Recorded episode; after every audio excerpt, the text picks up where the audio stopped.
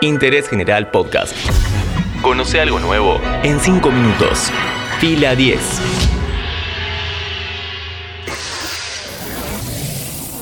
Bienvenidos y bienvenidas a un nuevo podcast original de interés general sobre cine y series. Varias veces Netflix compra los derechos de una película poco visibilizada durante su estreno y esta se convierte en un éxito instantáneo. Mi nombre es Matías Daneri y hoy hablamos sobre ICU, un largometraje de misterio y terror que por suerte rescató la plataforma. Justin Witter, 10 years old. Went missing on a bike ride last night near Jupiter Park. Park ranger found the bike. No boy.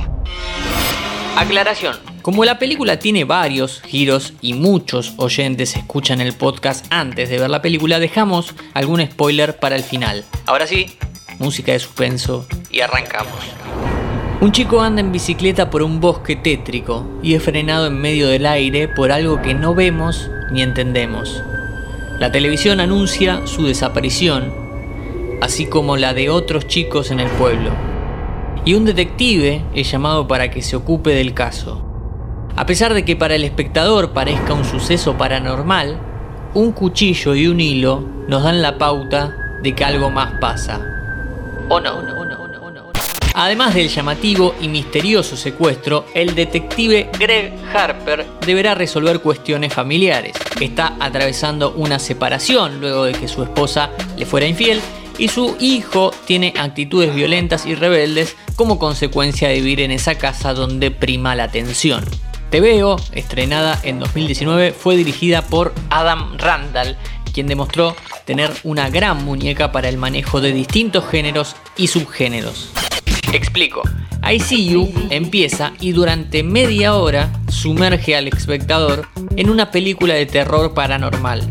Inteligentemente, el manejo de este subgénero está hipermarcado técnicamente planos amplios, donde siempre parece que hay alguien que no vemos en la escena, obturaciones obstaculizadas por algún elemento, lo que da la sensación de que alguien espía, música incidental en los momentos de tensión y claro, los lugares típicos. Puertas que se cierran solas, electrodomésticos que encienden sin que nadie los manipule, sábanas que se van y utilería que vuela por el aire. Durante media hora, Randall hace que su película parezca lo más convencional del cine de terror. Sin embargo, de golpe la hace girar. Ahora sí, alerta de spoiler. Hay dos puntos de giro en la película. Solo me voy a ocupar del primero, el más importante y menos evidente. Cuando todo está sembrado, cuando pensamos que la película se derrumba, vuelve a empezar. Hay un cambio en el punto de vista, torpe pero efectivo. De golpe vamos a una secuencia de cámara en mano donde dos jóvenes se meten dentro de la casa de los Harper cuando estos se van. ¿Quiénes son?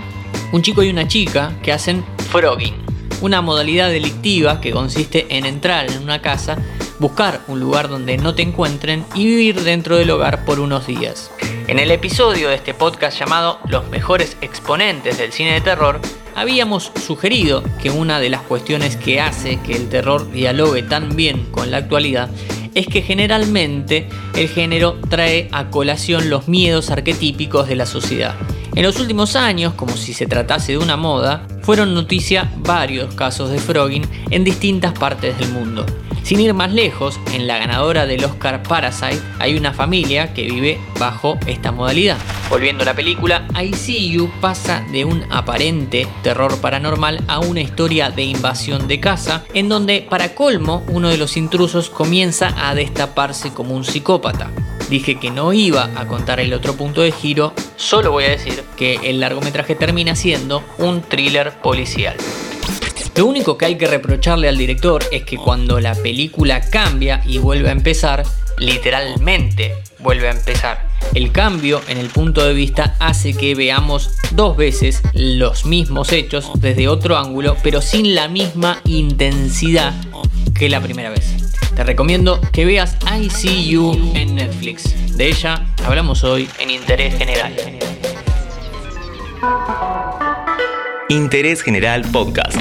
Encontrarnos en Spotify, en Instagram y en interésgeneral.com.ar.